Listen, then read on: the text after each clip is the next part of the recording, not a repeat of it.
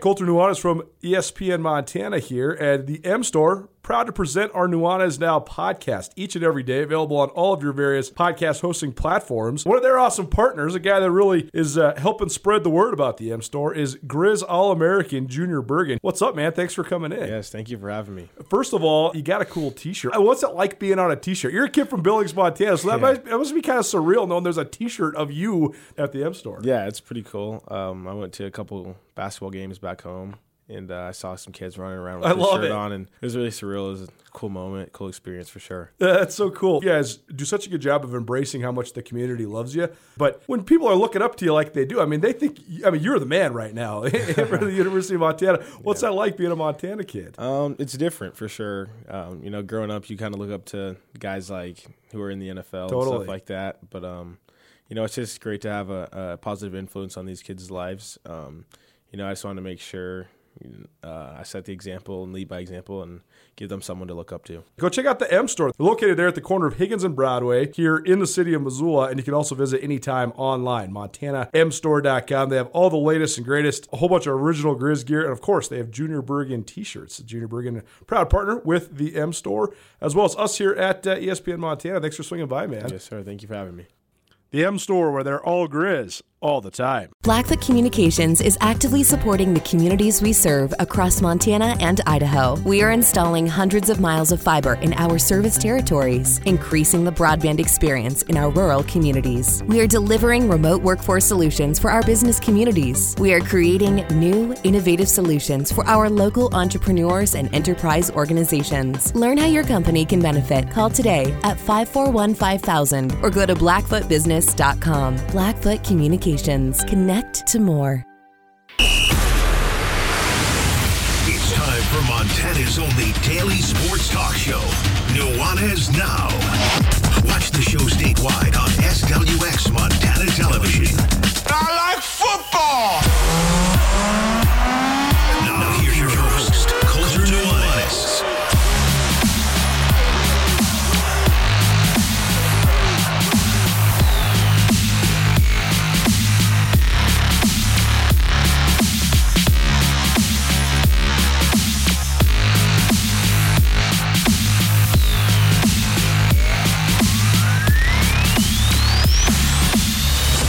Everybody must be bored since it's so hot.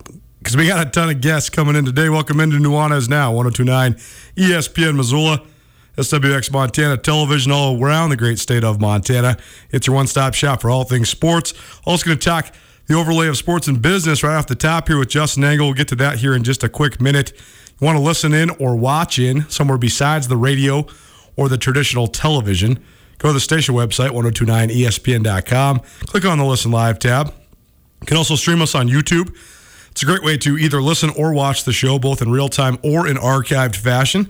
So just type in N U A N E Z. That's N U A N E Z. You want to give us give us a call, shoot us a text, be involved in the show. 888 1029. That's 406 888 1029. All guests join us via the Rangitsch Brothers RV phone line. It's a hot one out there. I'm sweating. I'm flush. I don't really know how to mitigate this. I know it's cliche and dumb to talk about the weather because you can't control it. And the extremes of the weather is why I live in Montana. But regardless, it is trying uh, while you're trying to do a daily radio show. Justin Angle is going to swing by here in just a quick minute. We're going to talk about the latest Supreme Court ruling in uh, regard to the uh, NCAA. We're also going to talk about uh, the newest Michael Phelps documentary. It's it's, a, it's actually an Olympic documentary called The Weight of Gold, and what sort of impacts all of that pressure, but also economy has on the mindset of. Um, of athletes, especially at the Olympic level. We're also going to talk about sports and cryptocurrencies and how they continue to become increasingly linked.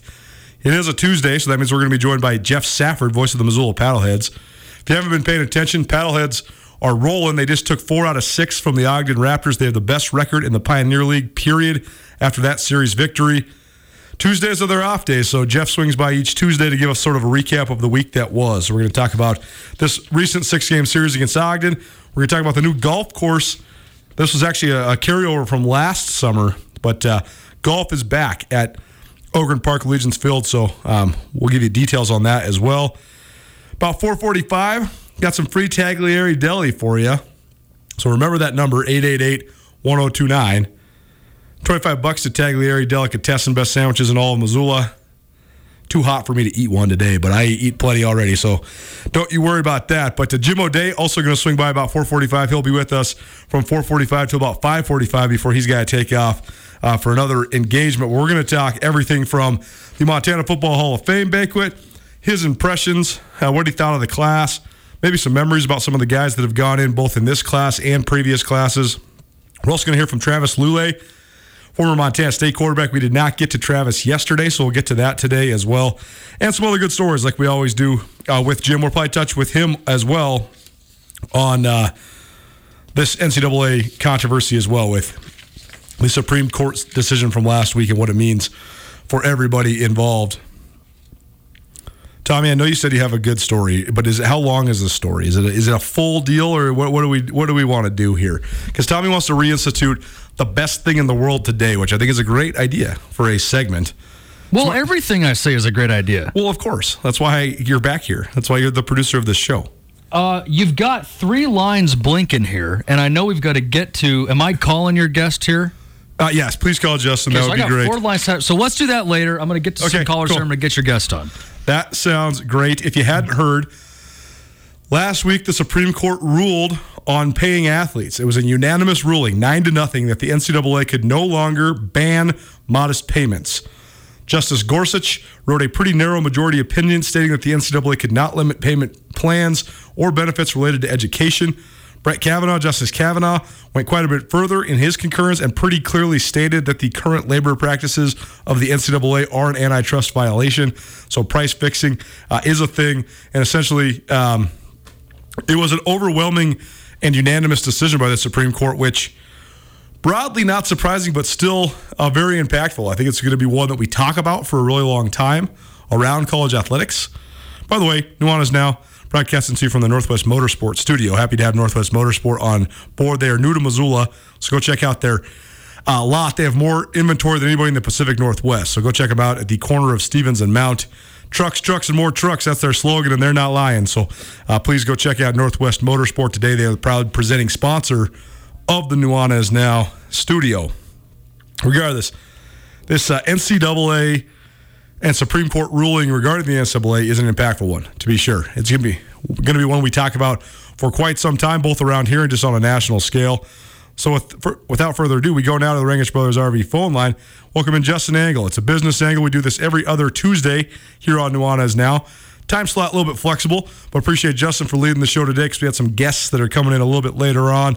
But either way, Justin, how you doing, my man? Probably a little too hot for your daily run this time of year, huh? Uh, yeah, I get out early this time of year, as close to sunrise as I can get. So, uh, yeah, I was thankful to get that in before it got too hot. But even then, at like whatever time I left the house this morning, five thirty or something, it was still pretty darn warm. No question. This, The way that this uh, heat wave is working too, it's hottest as the afternoon goes on. Like it's supposed to hit 100 here at 6 p.m., which is sort of crazy. I'd actually love to know the meteorological uh, science behind all of that. But here nor there.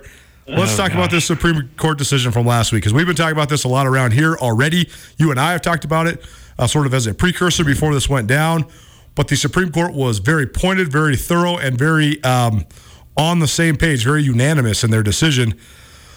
First of all, let's talk about antitrust laws in general. You're you're a business guy, and, and antitrust laws and uh, sort of the the mitigation of and, and disallowment of things like monopolies or uh, price fixing, things like that. It, it's been a big part of American history, particularly in the post-industrial revolution portion of American history. So, just take us through sort of those sort of laws and then how that overlays with then what we've seen with the rise of college football over the last 50 years, particularly the last 10, where it's become this gigantic money making machine that basically employs basically free labor. Yeah, there, there's a lot in there, and I'm not a, a legal scholar, nor am I an expert necessarily on antitrust. But what I do know is that there's kind of um, historically been a, a few different ways, particularly in recent history, that, the courts have sort of thought of um, antitrust. And, um, you know, up until kind of the, the Reagan years, there was, you know, this notion that the reason for antitrust legislation was to protect the consumer you know, from harm. And then in the 80s, that sort of gave rise to the interpretation of harm meant higher prices. And the assumption is that, you know, when a, when a company or an entity has monopoly power, it can control the market and ultimately will raise prices, and uh, that will be harmful for consumers. There's a bunch of different reasons why that could also be harmful for other stakeholders, uh, the employees, for example, um, members of the community, the environment, innovation in general, um, the opportunities of other firms to develop products and compete. Um, so there are other ways to conceptualize harm, but in recent years, it's sort of been conceptualized in terms of prices. Um, and when we think about the NCAA or sports in general, these leagues have monopoly power generally. Um, although you know we're seeing some fractures of that monopoly power, particularly with the you know um, NCAA football playoffs or college football playoffs is probably a better way to describe it. Um, and we've talked about that, but but but when we're talking about the Supreme Court case, you know, the court decided somewhat narrowly um, in a unanimous decision written by Justice Gorsuch that the NCAA cannot limit payments um, payments associate payments and benefits associated with education. Um, but in a concurrence by Justice Kavanaugh, he went further and said that the NCAA essentially is violating antitrust law by limiting the payments, essentially in this case, to zero um, in terms of salary to athletes. And you know that is equivalent to price fixing. And when a monopoly or any collusion, any any sort of consortium of organizations, um, you know, uh, sort of get together to price fix, that's a violation of antitrust law. And so the, the court didn't exactly say that's what um, was at stake because that wasn't exactly the details of this particular case. But you know, in a lot of these decisions, they sort of invite future cases to come and tee up arguments for those cases. They can sort of signal what the court um, would be sensitive to. And so I think uh, the court was sending a signal that the NCAA is vulnerable to antitrust uh, suits. And so this just seems like, I mean, we've talked about it over and over again, Colter. It'd be interesting to hear your thoughts, but it just seems like we've been on this slow moving train to one, athletes getting paid, and the power structure that is currently um, centered around the NCAA fundamentally uh, changing uh, or breaking up even. So it'll be interesting to see how this unfolds, and then there's there's subsequent downstream things happening with, with athletes getting paid for um, name, image, and likeness that we can talk about next. But that's kind of the, the highlights of the antitrust piece, if, if that makes sense. Justin Angle joining us. It's a business angle here on Nuanez Now, presented proudly by Blackfoot Communications. We do this a couple times a month on Tuesdays, the overlay between business and sports. But play devil's advocate here just for a second, uh, Justin. The so the the notion that athletes don't get paid tangibly is true. Mm-hmm. That that is true, but they do receive a full ride scholarship. A lot in a lot of cases. In some sports, maybe not, but in most cases, Division One athletes, which is by and large what we're talking about, because Division One sports are the the engine behind what drives this multi-billion dollar industry that is sort of legislated over but not actually governed by the NCAA. I think that's one huge piece of misperception is that the NCAA is a governing body. In fact, it's a governing body to institute championships and that's all. All NCAA rules that are passed down are actually not college sports rules. They're only rules for teams to be eligible for said championship. So all teams obey those rules because the end goal is a championship. But that's here nor there. Right. What, what I'm getting at is the NCAA, this money making machine that is college sports in general, which people associate with the NCAA, but is actually not uh, all encompassing. It, it is the entity of college sports is the thing that makes all of the money. Well, that said, let's let's take the Power Five conferences. Let's specifically talk about the SEC.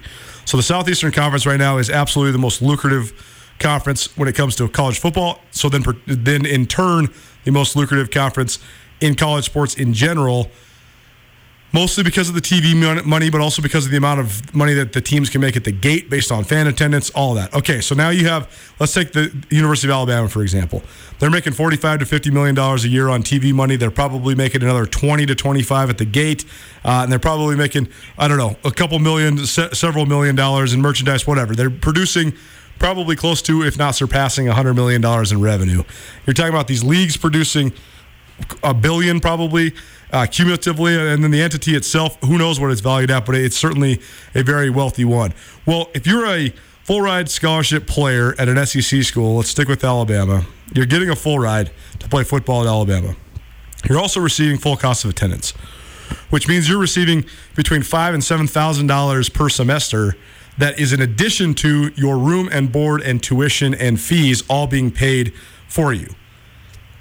You're also then, uh, especially if you're a minority student, you can receive things like Pell Grants and FAFSA and other forms of financial aid that then is an additional amount of money that you receive uh, for your talents as a player. So if you were to equate this to what a salary might be, on one hand, it is certainly unfair because you are working for a multi-million dollar industry or a multi-million dollar company within a multi-billion dollar industry.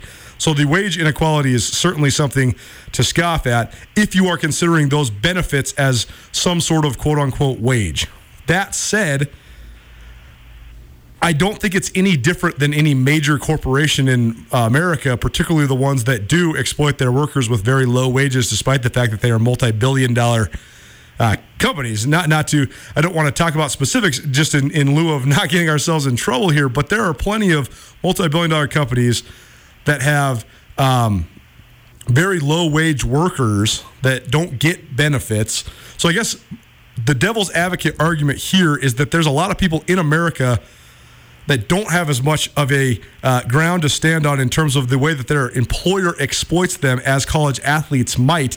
So I think that's where this whole thing gets fractured. Because on one hand, again, these kids are making all of the money for the athletic entities that they play for. But on the other hand, they are compensated for it, and some people would say well compensated for it, considering their age and relative lack of life experience, particularly if you compare this to other multi billion dollar industries in which workers are exploited by getting paid low wages.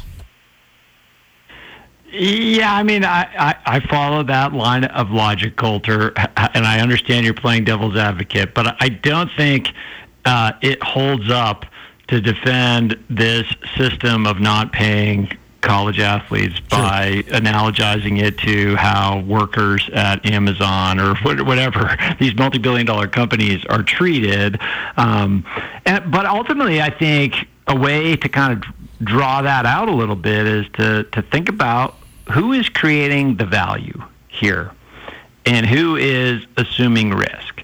So if you're a line worker at a, ma- at a major corporation, like how directly are you contributing to the value that company creates true, if you're true. packing a box or turning a wrench or whatever you're doing and that's not to diminish the value of that work um, but i do think it's harder in that case to say that you know without any single employee the company wouldn't be able to create value for the comp- for, for its customers in the right. case of big time college sports i mean the power i think when this thing all shakes out is going to land with the athletes, and particularly the athletes in the big money making sports, particularly men's football and men's basketball. And, you know, not many other sports generate revenue for these institutions. And that has a lot of implications. I'm not I'm not trying to say that these athletes you know should get paid um, a market wage because if we let the, the free market sort this all out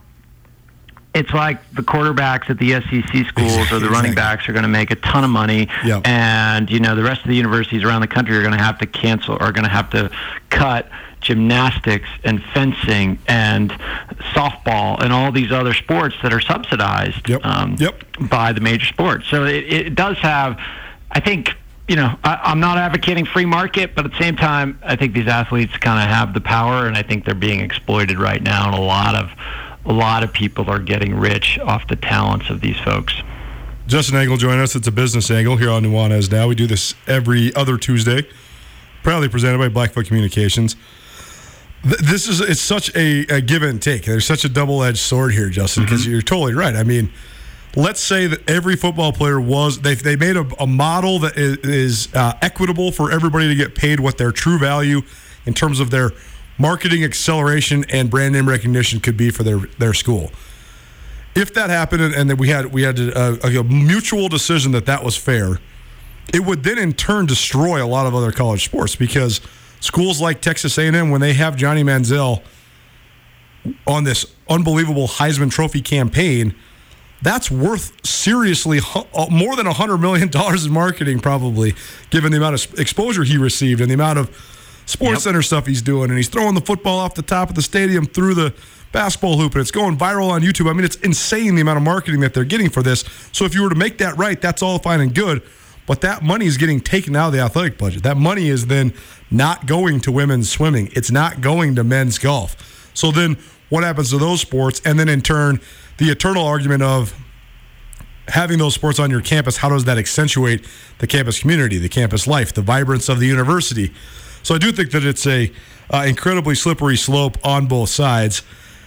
And I also just wonder what happens just with the way that um, I, I, guess there would be no way for the pay if you were to truly uh, pay each individual player based on their talents, potential, and accomplishment wages across college football would be fully impossible to make equitable. There's no, there's no way you could do it. You'd have a third string walk on kicker at Auburn making five bucks while Cam Newton's over here getting paid $100 million. I just don't really know how, how you do it. And then what does that do to the competitive balance of the sport? as well. Uh, it, it is all a, a very uh, fascinating deal because I don't think we're really going to get to the end of this for quite some time, uh, if ever. The NCAA I mean, has also proposed this so, name. Go, go ahead, Justin. Yeah, I mean, the, the NCAA is, is sort of just been sitting back and waiting for Congress to step in and just ha- has had this passive kind of um, defending the status quo at all costs and and only sort of making a concession when they're forced to by the courts or you know they've sort of asked for Congress to. I mean, one way to think about this and is is what what is the what is the middle path? Because if you take it to its logical extension, it sort of exposes that college sports it might not be a sustainable thing in its current conception, right? No question. I mean, there's some original sin of the concept of college sports that we've talked about on this segment before. But could you kind of conceptualize it like a like a UBI type of arrangement, universal basic income, where all athletes uh, across sports at a certain level are paid an annual stipend ten thousand bucks, twenty thousand bucks. I don't know what it is, right? And then an athlete within certain uh, boundaries is allowed to monetize his or her or their um, name, image, and likeness in the open market.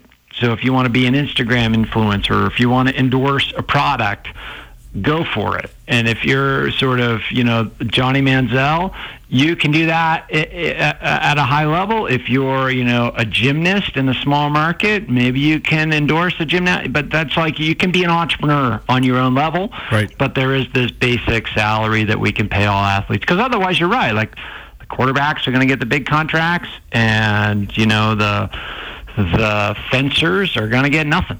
And you know, um, if colleges value being able to offer a wide array of athletic opportunities to a wide array of students, um, you know, they're going to have to figure out solutions like this. And that's the other thing I, I wonder about too is that this whole um, commentary centers upon the super haves, not just the haves, but the super haves, the ones that have right, all of the money. Right. so let's say that this trickles down to the Big Sky Conference level and it's in the state of Montana. Well, branding yourself with the Grizz or the Bobcats is a huge thing for many businesses in the state of Montana. The way that the college structure works with the uh, the packages that you get and who sells them, it's a third party company called Learfield Sports. Learfield Sports. Anybody that listens to the games on the radio or you see the games on TV, you've seen the advertisements for Learfield. Learfield sells marketing and advertising for Division One schools across the United States of America. I believe that they have uh, more than 250 Division One schools, so they have a vast majority, if not a monopoly, on Division One football specifically, but Division One schools that offer football programs that are lucrative. But then I wonder you know, say you got the XYZ truck dealership over here, or you have, you know, the, the most popular sports bar in town. Well, if those two decide to not advertise with the school and brand themselves with the Grizz or the Bobcats anymore, but instead they directly get athletes as endorsers, that's probably a good thing for the athlete, but then what does that do for the school? Where does the marketing revenue come from, or the advertising revenue ra- rather come from? If all of a sudden there's no signage and there's no uh, spots in programs and there's no radio spots and there's no TV commercials for the University of Montana or Montana State because all of the companies are now ex- choosing to use their marketing dollars on specific individuals as endorsers. What does that do to then the economy and, and basically the quote unquote business plan of the Montana or Montana State football team and then in turn athletic department? I think it that's a real worry as well. Yeah, I mean, there's so there's so many layers like this. You, you got to wonder then, like, who is the athlete's boss? Right? Is it the coach? Exactly. Or is it the athletic director? Or is it the guy running the, you know, the town pump that wrote the endorsement check? No question. Um, particularly if the town pump is writing a bigger check than the uh, than the amount of the scholarship. Um, I mean, you could ask the same thing about like LeBron James. Who who's his boss? That's the coach true. of the Lakers, or is it right. Nike? Right. That's right. It, it is. It's very true. And th- but that would be a fascinating scenario as well because there is a, an option here, you know, at the FCS level, where you know the base salaries of the of the two head football coaches, for example, in Montana, are very lucrative compared to normal Montana wages, particularly for a state job. Uh, both Bobby Hauck and, and Brent Vigen have a base salary of more than two hundred thousand dollars. That also includes you know fifty, sixty thousand dollars each guaranteed in terms of media and appearances and all that. So a quarter million dollars plus at the very beginning before you get any incentives or bonuses. That's great money for any state employee in a rural state like Montana, no question. There is a scenario though where you could have a guy that was a big enough star and or a business or booster interested enough or uh, or rabid enough to pay a kid more than the coach. That is commonplace in the NBA. LeBron James makes probably I don't know uh, fifty times more than Frank Vogel makes, but he's a grown man in a professional in, in- entity. I just wonder, you know, what if there's a scenario where a kid gets paid more than his head coach? That could be a pre- very precarious situation as well. Yeah, particularly if, if that athlete's paid by an outside entity, right? I mean, Right. if it's internal, there's maybe some mechanisms where you could create boundaries of power, but if it if it's an external entity, um, then it could get really messy. I mean, ultimately, like you know, we're we're obviously not going to solve this problem in this segment I don't today, think anybody but is. I, I think it's it's a problem that you know I think we're facing across our society. The concentration of wealth and power in the hands of the few is disrupting our society in so many different ways. And what's happening in the NCAA, if it, if it moves closer to, you know, if college sports moves closer to a free market system, it will mirror the effects that we're seeing across, you know, our society in general with wealth concentration.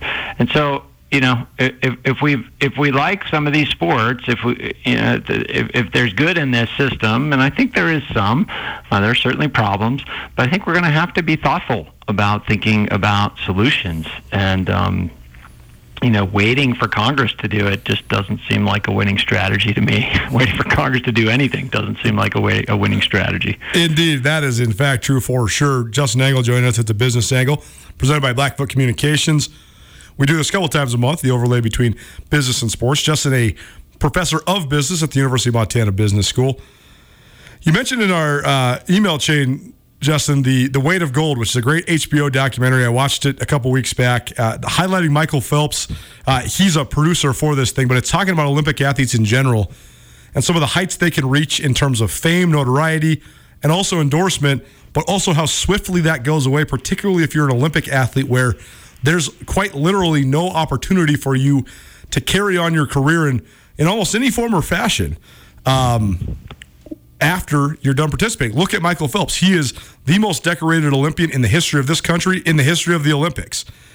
At a certain moment in time, I actually remember writing a, a paper for my business journalism class at the University of Montana, uh, coming out of the 2008 Beijing Olympics, talking about the endorsements he was set to make when the uh, quote unquote amateur portion of his career was over. Well, that happened for a brief moment in time, but then we have not really heard from Michael Phelps in quite some time, unless it's an, an address of one of his personal issues. But this brings into a a, a, different sort of question when it, when it comes to sort of the moral dilemma here, because I thought you said it well in our email.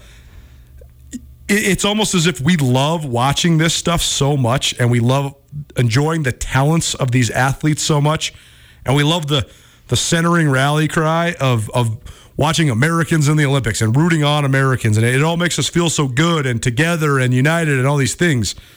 But there is a real moral dilemma here, and it's been shown over and over and over again with these Olympic athletes having such a hard time making it in any form or fashion after their Olympic careers are finished. Yet we seem to give them a pass on the ethics of any of this because we just seem to enjoy it so damn much. Yeah, I mean, ultimately, this this all of what we're talking about derives from like gladiators in the arena of old, right? In True. ancient Rome or whatever it was, right? And, so we, we, we as a society have just loved watching these athletic um, pursuits and competitions for so long. And this relates too to, to these issues with college sports as well. I mean, you mentioned that you know we, we sort of centered our conversation around the super halves, right? The the the the, right. the oh oh oh one percent but you know, the majority of athletes, particularly college athletes, even at top top football and basketball programs, they're not going to make you know, sports is not going to be their job. Um, and so, if, if you want to compete at the tip of the spear in the Olympics, it's got to be your job. And, and this this documentary talks about like the individual sacrifices these athletes make. Oh, and, and, and, you know, it's hard. It's you know, on the, on one level, it's easy to sort of say, well, you know, cry me a river about these poor Olympians, right? But, you know, think about it. You orient, you orient your life with singular purpose, and then all of a sudden it's done. And maybe you've dropped out of high school. Maybe you've, uh, you know, just just said no to education because it's been too expensive or too much time away from your sport. And all of a sudden it's done, and you've got no network, you've got no training, and you know maybe a luck, uh, some lucky few can like flash that medal or the Olympian credential on their resume and they'll get a job interview. I know some folks that have been able to parlay those opportunities.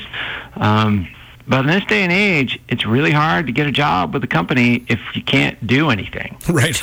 And um, well, that's not to say these folks can't do anything, but businesses now they want people that can come in on day one. You know, able to write code, do a sales call, um, you know, design or wh- whatever it is.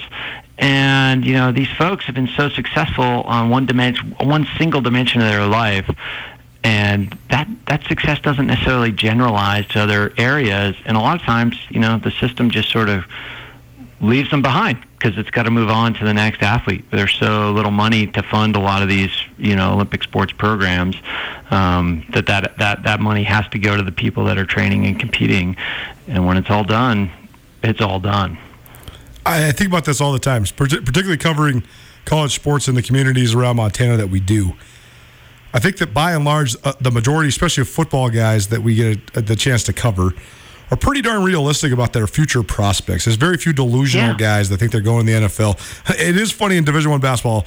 Most Division One basketball players, men's basketball players, they think they're going to the NBA. Even if they're playing at Southern Utah or Weber State or Montana, they think they're going to the NBA. That's a whole different conversation, though. Most of the guys, though, at this level, they know exactly uh, if they have a football future or not. And uh, I think that the most successful guys I know that use what they learned from the athletic sphere into then real life are the guys that realize pretty early on and are realistic about it that they have this opportunity to build a name for themselves and work hard and persevere and learn these life skills, but then also hone and fuel your competitive desires. And then when it's time to be done, be realistic about being done and then move on to the next phase of your life. And most of the guys I went to school with at the University of Montana are wildly successful because they've done a great job of that, of, of, turning the next page, turning the next chapter. But that's then where this Olympics athlete thing gets uh, even more muddled. Because, like you say, people would say, oh, Cry Me River for the Olympians. Well, what they don't understand is that Michael Phelps, for the formative, all of his formative years of his youth, was spending 12 hours a day in a pool. And if he wasn't in a pool, he right. was thinking or eating or breathing or all of the above swimming, he's not developing any social skill. He's not developing any intellect. Being on a football team, you're interacting with humans. You're going to college. You're doing all these things that are building this broad tool bag that you can then use in the real world. Whereas these Olympians, particularly when it comes to some of the super specialized sports like swimming or track and field. I mean, my gosh, I, it's no it's no surprise to me that they have a hard time in the real world because they've literally done nothing but breathe the sport that they're engaging in. We have a system that rewards that tremendously, right, and expects that and demands that. Yet at the same time, you know, success in one domain doesn't necessarily generalize to another. For sure. Um, but we expect it to. Like we look at these folks and we see them as winners on the court or on the field or on the track, and we expect them to be, you know, heroes uh, outside of that. And so we have social expectations too that I, I think are out of whack. And I completely agree. Like athletics were great for me. I knew it was never going to be a living. right. So you know, it was it was just it taught me so much, and it made great connections, and it opened up a ton of doors, and with it, you know, came a ton of privilege. Yep. Um, I won't deny that one one bit.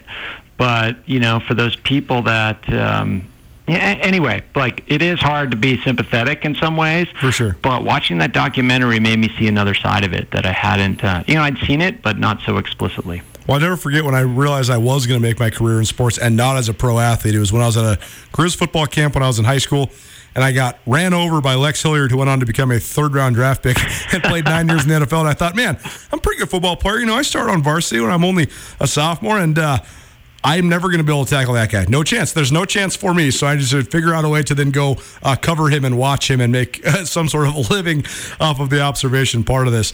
Justin, we could talk forever. You're one of my favorite guys in the world to talk to.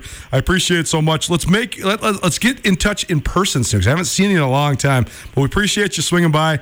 Nuanez now. It's a business angle with Justin Angle overlay between business and sports. It's one of my favorite things we do around here. We do it every other Tuesday, so be sure to check back with us. But Justin, thanks so much for spending the time and uh, stay cool in the meantime. Hope to see you soon. You as well. Thanks, Colter. Talk soon. The business angle presented by Blackfoot Communications. We do that every other week. Justin, one of the brightest guys in town, man. Love it. Go check out a business angle podcast as well as a new angle podcast He's got his hands in the podcast world all over the place. Jeff Safford, voice of the Missoula Paddleheads, he just walked in. Got a lot to update you on for Missoula's minor league baseball team. Keep it right here, 1029 ESPN Missoula. Sportsbet Montana is powered by the Montana Lottery. Join in on the excitement for Sportsbet Montana by betting on your favorite sports and teams both collegially and professionally. There are multiple ways to bet, including in game, which gets you into the action live as the game unfolds, and parlay betting, where you could have a chance to win big. Sportsbet Montana, a secure and interactive way to win while watching your favorite sports. Bets can be placed securely on the mobile app while at an authorized Sportsbet Montana location or by using the Sportsbet Montana kiosk located at approved vendors. Montana bettors have wagered more than $28 million since Sportsbet Montana launched almost a year ago, and in that time, bettors have won more than 25 million. Sportsbet Montana's retail partners have more than $1.7 million in commission. Head on down to your authorized Sportsbet Montana locations and get in on the fun today. Bye.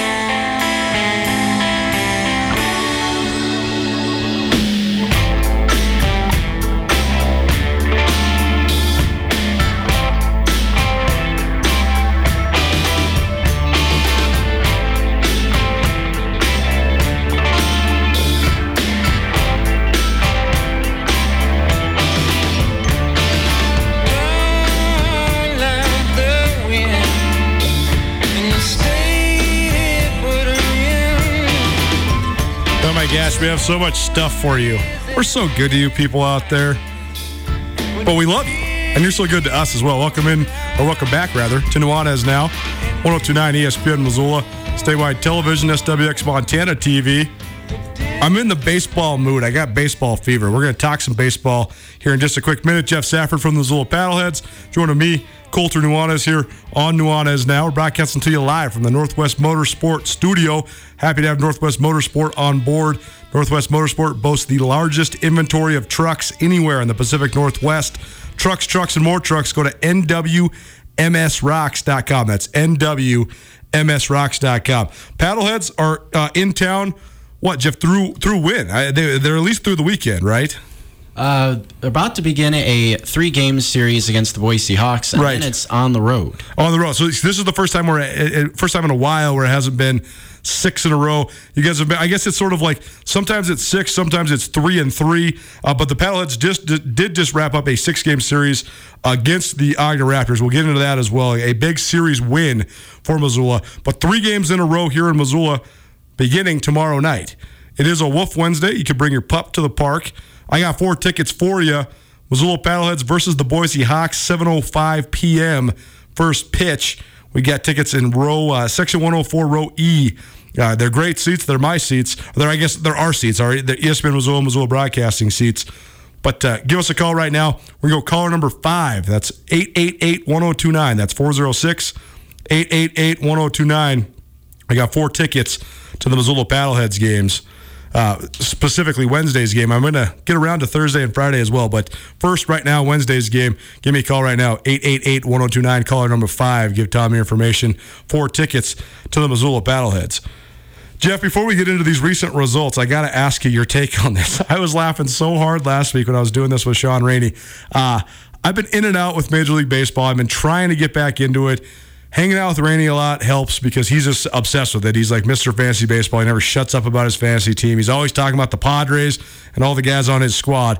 But regardless, the thing that's been blowing up Twitter from the Major League Baseball perspective lately is this controversy with the pitchers doctoring the balls, which have then then resulted in these guys getting checked as they come off the field, and in some cases, the pitchers are literally taking off their pants. They're having to drop trow in the middle of the field, and I, it's just it's it's it's insane. It's funny marketing for them, unintentional funny marketing for them. But I mean, what is your take on this and the way that these uh, Major League Baseball is trying to regulate the spin rate and all, and all these other things when it comes to uh, pitchers on the mound? Well, it's really kind of a strange take or stance that they're taking on it. Right. Because it's been such an unwritten rule Sure. in baseball for so long. It was it's like now they acknowledge that pine tar is okay. Or I remember as a kid Sure. they were not supposed to use pine tar, but you could see it on their helmet. And the same thing with pitchers. I mean, if you've watched Clayton Kershaw pitch once, there's always some black substance on the brim of his cap. And it's like, hmm, I wonder what that is. And it's always just been kind of shoved under the rug. And I mean, to me, I don't, I don't know why it's such a big issue. It's not similar to, we were talking about um, the steroid era a couple, Sure, right. couple of weeks ago. But that, to me, that's nothing like that. And and a lot of times they could mistake it because the Mariners pitcher that got tossed from a game for potentially having some type of substance, he claimed that he just was using the rosin bag, which Right. a rosin bag is on every professional mound in the United States for the most part. All the way down into the minors, right? I mean, everywhere. Absolutely. And and beyond the minor leagues. So it's so what is usable and what isn't usable. To me it's kind of just a weird stance to take and and it seems like they're kind of rushing into it with no kind of precursor. Nobody really knows what the rules really are because there weren't really any to begin with. And that's baseball in a nutshell. Because there's so many things that weren't illegal when guys were doing them in mass. Then baseball makes rules for them. This is exactly what happened with steroids. Like Mark McGwire had his Androstein or whatever it was called in his locker, and a reporter asked him about it, and he's like, "Yeah, those are like my vitamins. It's my muscle supplements." And then nobody thought anything of it. And six months later, they do a research on what this supplement actually is, and they realize it's a pro hormone, which is a precursor to an anabolic steroid. Then all this controversy starts. But in that moment, steroids were not illegal in baseball. There was no drug testing for them, and so it, it, it's just a, a recircle of that. I thought the pine tar though was an interesting point you made. Jeff Safford, by the way, Missoula Paddleheads, joining us here on Nuanez now. Forever, there was always uh, just like the concept of just rosin in general, and it was true pine tar that was illegal but other forms of sticky that you could put on your bat wasn't. The way that they sort of reeled it in was to say, okay, we're gonna we are gonna produce this type of pine tar, and then this is what you're allowed to use. I thought Rainey had a good thought on this, and I agree actually. I think that they need to make whatever the altering substance is that pitchers are using to grip the ball better and make the spin rate higher. They just need to have a uniform version of that, right? This guy can't use this. This guy can't use this. You guys, if you're going to use it, you all use this specific one. To me, that would be the easiest way to go about it. But you're right. Um, kind of, this is equating to a completely different problem. But in baseball, of course, tobacco, chewing tobacco Sure. is kind of a big issue. And the way Major League Baseball did it was if believe if you came into the league at the time when it was still legal, you were allowed to still use it on the field, where Right. rookies were not. And this Right. kind of created this strange kind of juxtaposition because it's like if you see a guy chewing on the field, are you going to go through their baseball reference page and say, "Oh, you were a rookie back in 2018. You're not allowed." That type of thing. It's just kind of Yeah, ex- exactly. Uh, My stance is, and this has always been my stance, it will always be my stance. Baseball is the American pastime. Baseball is the most American of the popular American pro sports. It's not the most popular, but it's the most American. Part of the reason that it is the most American, because the notion if you aren't cheating, you aren't trying hard enough, is so true for America throughout all of history. It's so true for baseball. And I just wish people would get over it because since the advent of baseball in the post Civil War days, everybody's been trying to find an advantage all along. It doesn't matter if you're putting sandpaper on your hat, Vaseline, you are stealing signs everything. Every gener- every single 10 year span in baseball history has had some form of cheating scandal. People are always just going to cheat in baseball. I'm not advocating for it. I'm just saying it's a part of the allure of the sport. So maybe we should just stop being uh, so scrutinous of all of this. Tommy do we have any winners for the tickets or should i cue that up one more time? Cue it up. 888-1029, 406-888-1029. You want to go to tomorrow's Missoula Paddleheads game down there at the Ogren Park Allegiance Field. Give us a call. I have four tickets. Great seats. They're fifth row. You're going to get beverage service, popcorn service, all that stuff. 888-1029, 406-888-1029. We'll be giving you Missoula Paddleheads tickets all summer long, but the Paddleheads in town for three more Wednesday, Thursday, and Friday. I got tickets to Wednesday for you, so give us a call right here on Nuanez Now. Jeff Safford from the Missoula Paddleheads joining me, Colter Nuanez, broadcasting to you live from the Northwest Motorsport Studio. All right, Jeff, let's talk about the action here these last several nights in Missoula. The Ogden Raptors came to Missoula with the best record in the Pioneer League. They were a game up on the Osprey, although they are in the Southern Division. The Osprey, excuse me, the Paddleheads, as it were. I got my Osprey shirt on, so that's my Freudian slip. I was wearing my throwback here on the uh, the last um, Paddlehead segment of June, but the Raptors were a game up on Missoula when coming to town. Missoula takes four out of six, and now they are the undisputed number one team in the Pioneer League as we head into the dog days of summer, as they like to call it.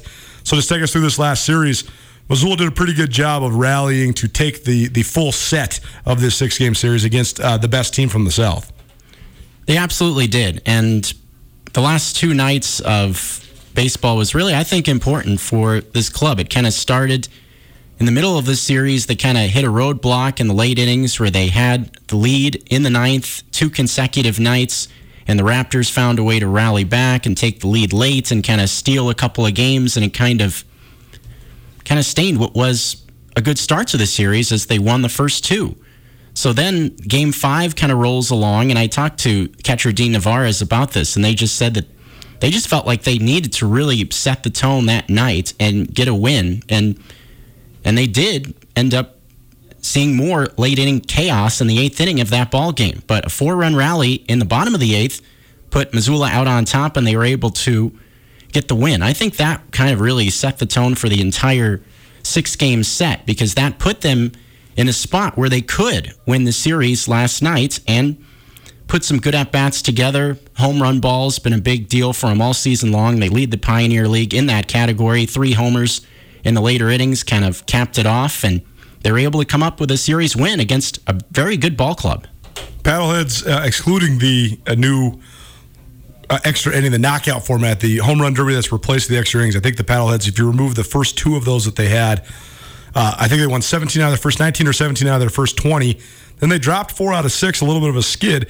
So this was a great rally for them, and now they've sat here and I think they've won eight out of the last 14, which is fine when you consider they've been playing. They played what count them up nine games against the uh, opposing best team in the Pioneer League. So do you feel like they, they take some momentum here now? It's not the stretch run yet. It's sort of the heart of the season now. We've gotten through the first part of the season. Now you're going to have coming back around the the return. Like Boise's coming to town for the first time. Teams that they've already played either home or away, they're going to see them again. But what do you think of just the status of the Paddleheads right now as they enter the month of July? Well, I would think for them, this has to feel like a big stretch of games they have coming up. They have the Boise Hawks coming into town, a team that they've had success against. They're 6 0 against them this season. And then they got the Great Falls Voyagers after that, a team that, another team that has a record under 500. Then after that, it's another run of six against the Raptors. So I would think leading up to that six game slate on the road, part of a nine game road trip, that the paddleheads would really want to set themselves up where they're winning some ball games, playing well, going into another tough slate of games against a real tough team from the South. Jeff Safford, Missoula Paddleheads, joining us here on Nuanez Now. We do this each Tuesday.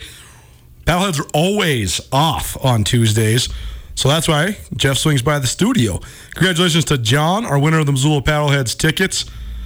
Stay tuned. A little bit later on in Nuanez Now, we'll give you tickets to Thursday's game as well. The Paddleheads in town Wednesday, Thursday, and Friday. This upcoming series against the Boise Hawks will be a good one. But Jeff, we'll get you out of here on this. Uh, in other news, Fourth of July is coming up this weekend, and then the match uh, between Phil Mickelson, Bryson DeChambeau, Tom Brady, Aaron Rodgers that'll t- take place next Tuesday, Big Sky, Montana.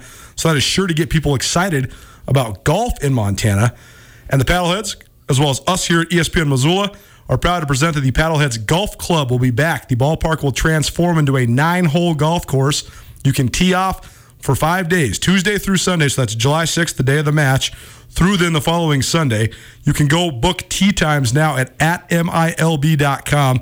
Just go to MILB backslash Missoula and you'll find the link. That's probably a little bit easier than the actual uh, metadata link here, but you'll be able to find it no matter what. Paddle, Paddle Beach Golf Club is what you probably want to Google. But golfers of all ages and skill levels have the opportunity to experience Paddle Beach Golf Club for day and night rounds.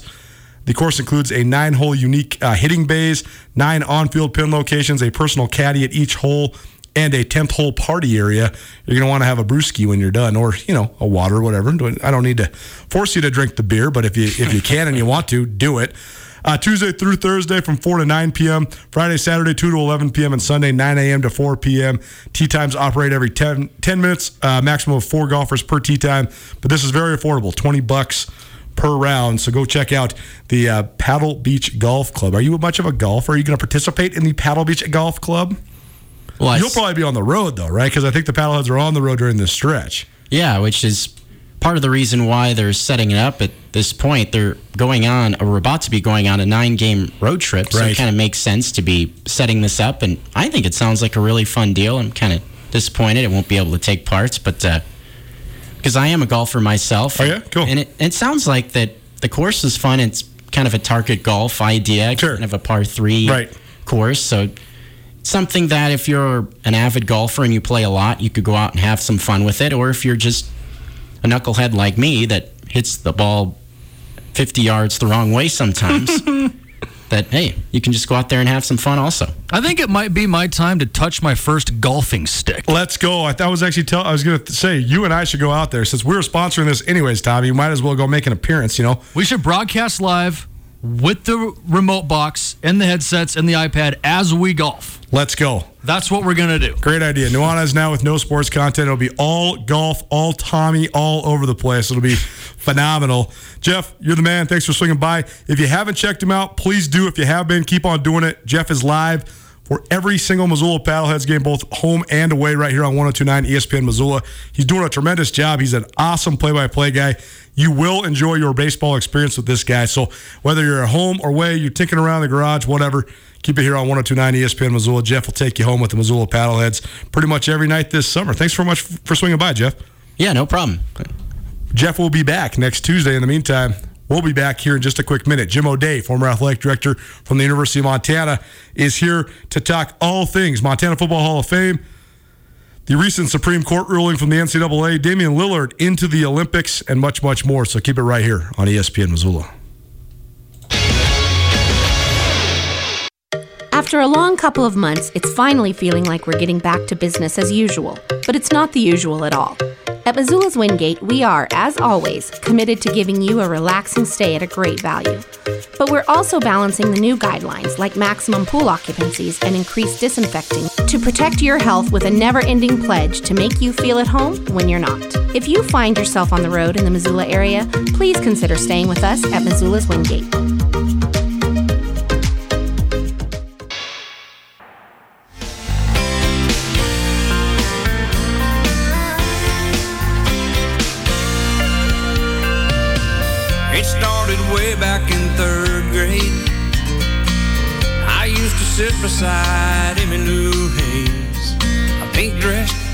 When you actually understand the way the music industry works, which I know Tommy does a great deal, you understand the way record contracts work, you understand the way royalties work. There's a great many very, very successful music artists that are not nearly as rich as you think they are. I cannot imagine how rich George Strait is. Because George Strait has written 50 number one hits. He wrote, recorded, has all the master recordings of them. He owns the rights to every single base of lyrics. Every time you hear a George Strait song, he's the only person making money off of it. Except he screwed up because he didn't get his publishing. Oh so boy. Se- so seventy percent of each sale Oh, and boy. Goes to publishing. Then it's divvied up amongst the copyright holder, the master uh, uh, recording artist, the lyricist, composer, etc. So the plot's thick there, Colter. We could talk about that for an hour. Uh, we are going to talk about a little bit more in the second hour, but the first hour is already in the books. Thanks so much for Justin Angle and Jeff Safford for swinging by. Justin Angle, a business angle, Jeff Safford from the Missoula Paddleheads. You need a place to watch the NBA playoffs? Game on tonight. Go check out the Silver Slipper. They have 55 TVs, all the NBA action, all the NHL action, all the sports, whether it's NBA, NFL, MMA, whatever you want. The Slipper has it on for you. Drink specials every day, 20 Keno machines, a liquor store, and pizza. There's nowhere else you should be watching your favorite team. At the Slipper, it's all about great food, tasty drinks, and the urge to have a good time. Card room is back in action as well, so just call or text 333 1500 to get your spot. Stop by and see what the Silver Slipper, one of Montana's best kept secrets today. Hour one in the books, hour two coming at you hot. Keep it right here on 1029 ESPN Missoula. If you were watching on um, SWX Montana television, uh, SWX cutting now into a Bozeman Bucks American Legion baseball game. So go ch- switch over to the YouTube if you want to keep watching us, or switch over to the live stream at 1029ESPN.com, or turn on your trusty radio whatever you want. We got a great second hour for you. Jim O'Day, former University of Montana athletic director, in studio with us to talk Montana Football Hall of Fame, the recent Supreme Court rating, uh, ruling, excuse me, concerning the NCAA. We got free Tagliari Deli. We got a former Bobcat as the GM of the Missoula Mavericks. We got a former Big Sky Conference star on the Olympic team. And we got our Treasure State Stars jam packed second hour coming at you hot. It's Nuanez now. It's finally starting to feel like winter around here, and if you need some nice winter gear, how about the fine folks at Sitka? They make awesome winter clothes, and they sell custom Bobcat Sitka gear at the MSU bookstore. You can shop online anytime at msubookstore.org, or of course, you can check out the MSU bookstore live and in person there on the Montana State campus. They also have some graduation regalia back in order there at the MSU bookstore. They have an awesome American Indian Council selection as well. Visit on campus anytime you need blue and gold, or visit online anytime, anywhere. MSUbookstore.org. MSU Bookstore, your best place for blue and gold on game day or any other day, located there on the Montana State campus.